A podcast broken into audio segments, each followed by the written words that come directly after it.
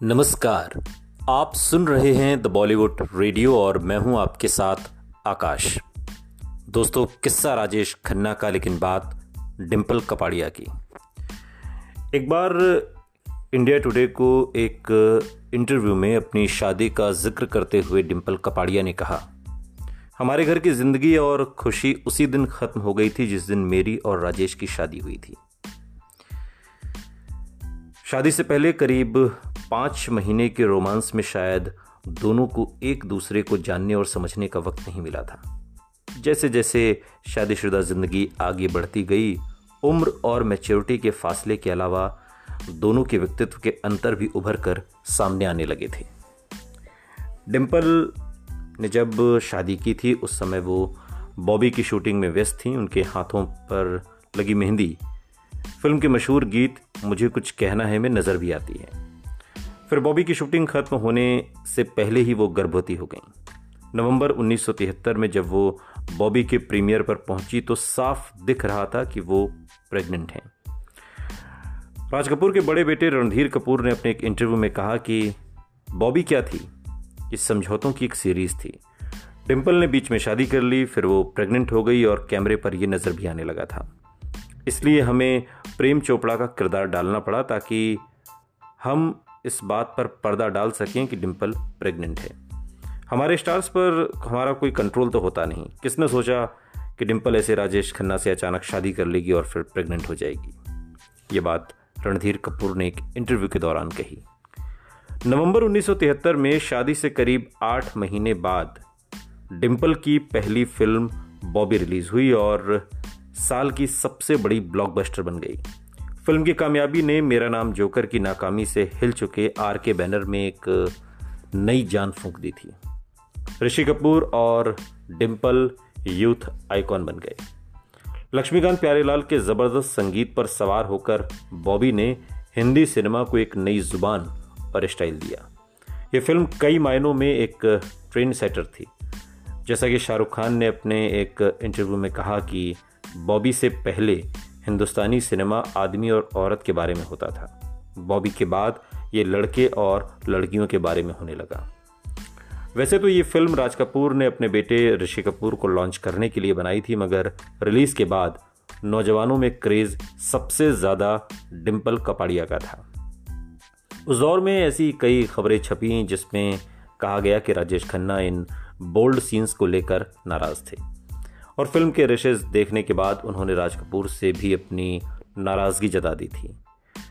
बॉबी के रूप में डिम्पल नौजवानों की हार्ट थ्रॉप बन गई। उनका बिंदास एटीट्यूड पोलका डॉट्स वाली ग्लैमरस ड्रेस और एयरफोन सरीखी हेयर स्टाइल पूरे देश की लड़कियों ने कॉपी की। नौजवानों के लिए डिम्पल एक खूबसूरत फैंटेसी थी। फ़िल्म इंडस्ट्री के लिए डिम्पल और ऋषि कपूर की जोड़ी हॉट प्रॉपर्टी थी।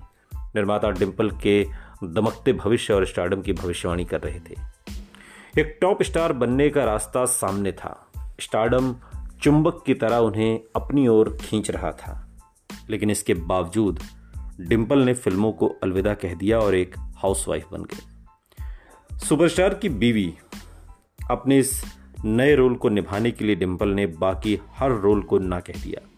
बिल्कुल वैसे ही जैसे उनके पति राजेश खन्ना चाहते थे। डिम्पल के पिता चुन्नी भाई कपाड़िया ने बाद में एक इंटरव्यू में कहा कि डिम्पल को उस वक्त एक फ़िल्म के पाँच लाख रुपए मिल रहे थे।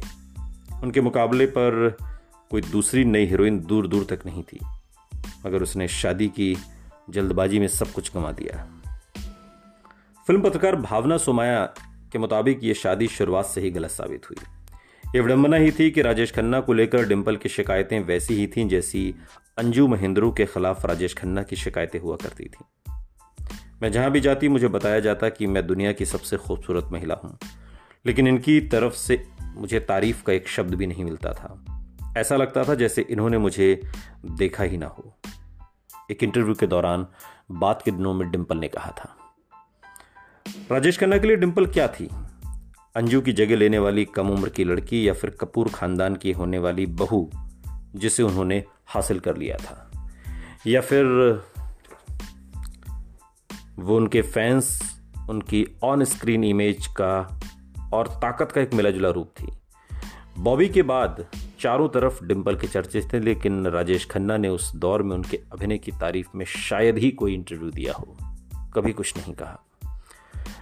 डिम्पल कहती हैं कि मैं हमेशा रिएक्शन का इंतज़ार करती रही, मगर वो कभी नहीं आया। मेरी सारी ताकत यही सोचने में निकल जाती थी कि वो क्या चाहते हैं, या उन्हें क्या पसंद आएगा। ये एक सीढ़ी चढ़ने जैसा था। मैं कितनी भी तेज चढ़ूं, वो हमेशा मुझसे कई पायदान आगे रहते थे। पति की चाहतों के आगे वो अपना आत्मसम्मान झुकाती रहीं। उनका आत्मविश्वास कम होता जा रहा था। वो वही पहनती थी जो राजेश खन्ना को अच्छा लगता था। उन्हीं लोगों से मिलती थी जिनसे मिलना राजेश खन्ना पसंद करते। राजेश और डिम्पल की पहली बेटी ट्विंकल का जन्म संयोग से राजेश खन्ना के जन्मदिन उनतीस दिसंबर के दिन हुआ। प्रशांत, जो कि राजेश खन्ना के करीबी उनके ऑफ़िस सेक्रेटरी रहे कई सालों तक, कई दशकों तक, वो कहते हैं कि काका जी ट्विंकल को प्यार से टीना बुलाते थे। बचपन में वो बहुत बीमार रहती थी, काका जी सारे काम छोड़कर उसे खुद डॉक्टर महेंद्र के पास लेकर जाते थे। टीना पर बहुत प्यार था उनका। डिम्पल का पूरा समय अब अपनी बेटी की देखभाल में बीतने लगा। नई ज़िम्मेदारी में वो व्यस्त हो गई थी। अच्छा होता अगर उनकी निजी ज़िंदगी को निजी ही रहने दिया जाता। लेकिन उनके पारिवारिक जीवन से जुड़ी हर छोटी बड़ी खबर फ़िल्म पत्रिकाओं का हिस्सा बनने लगी थी। ये खबरें बार बार सिर उठाती रहीं कि कई निर्माता डिम्पल को साइन करने की कोशिश कर रहे हैं। सूत्रों के हवाले से यह भी बताया जाता कि डिम्पल भी फ़िल्मों में काम करना चाहती हैं और इस बात के लिए अपने पति राजेश खन्ना को राज़ी करने में जुटी हैं। मगर राजेश खन्ना हमेशा ऐसी खबरों को सिरे से खारिज कर देते। उनके मुताबिक तो हाउसवाइफ बनने का फैसला डिम्पल ने खुद किया था। शादी के बाद स्टार डस्ट को दिए उसी इंटरव्यू में राजेश खन्ना ने कहा था डिम्पल को देखिए। हीरोइन के रूप में बड़े बैनरों और स्टार्स के साथ कई फ़िल्में साइन करने के बावजूद असली त्याग उसने किया है। मुझे उसे ये सब छोड़ने के लिए नहीं कहना पड़ा। उसने अपनी मर्ज़ी से मेरे प्यार की खातिर ये सब छोड़ा, क्योंकि वो मेरी बीवी बनना चाहती थी और कुछ नहीं। मर्ज़ी किसकी थी और फैसला किसका? फ़िल्म इंडस्ट्री में इस सवाल का जवाब शायद सबको पता था। शादी के बाद तीसरे साल तक आते आते डिम्पल बुरी तरह परेशान और असंतुष्ट रहने लगी। उन्हें समझ ही नहीं आ रहा था कि अपनी ज़िंदगी का क्या करें। इससे पहले कि वो कुछ सोच पाती, एक बार फिर प्रेग्नेंट हो गई। प्रशांत रॉय बताते हैं कि काका जी को दूसरे बच्चे से एक्सेप्टेशन थी कि वो लड़का ही होगा। लेकिन एक्सपेक्टेशंस के अनुरूप ऐसा नहीं हुआ। 27 जुलाई 1977 को राजेश खन्ना की दूसरी बेटी का जन्म हुआ। फ़िल्म पत्रकार इंग्रिड एल्बकर के मुताबिक राजेश खन्ना, जिन्हें एक बेटे की उम्मीद थी, उन्होंने कई महीने तक अपनी दूसरी बेटी की तरफ़ ठीक से देखा तक नहीं। परिवार इस लड़की का नाम तक रखना भूल गया। बाद में इसका नाम रिंकी रखा गया। प्रशांत बताते हैं कि शुरुआत में तो राजेश खन्ना इस बात को लेकर उखड़े उखड़े से रहे कि उनकी दूसरी संतान लड़का नहीं है। उस दौर में उनका करियर भी बुरे दौर से गुजर रहा था, लेकिन बाद में नन्ही रिंकी की शरारतों ने उनका दिल जीत लिया। वो अपनी दोनों बेटियों को सबसे ज़्यादा प्यार करते थे। सुनते रहिए द बॉलीवुड रेडियो सुनता है सारा इंडिया।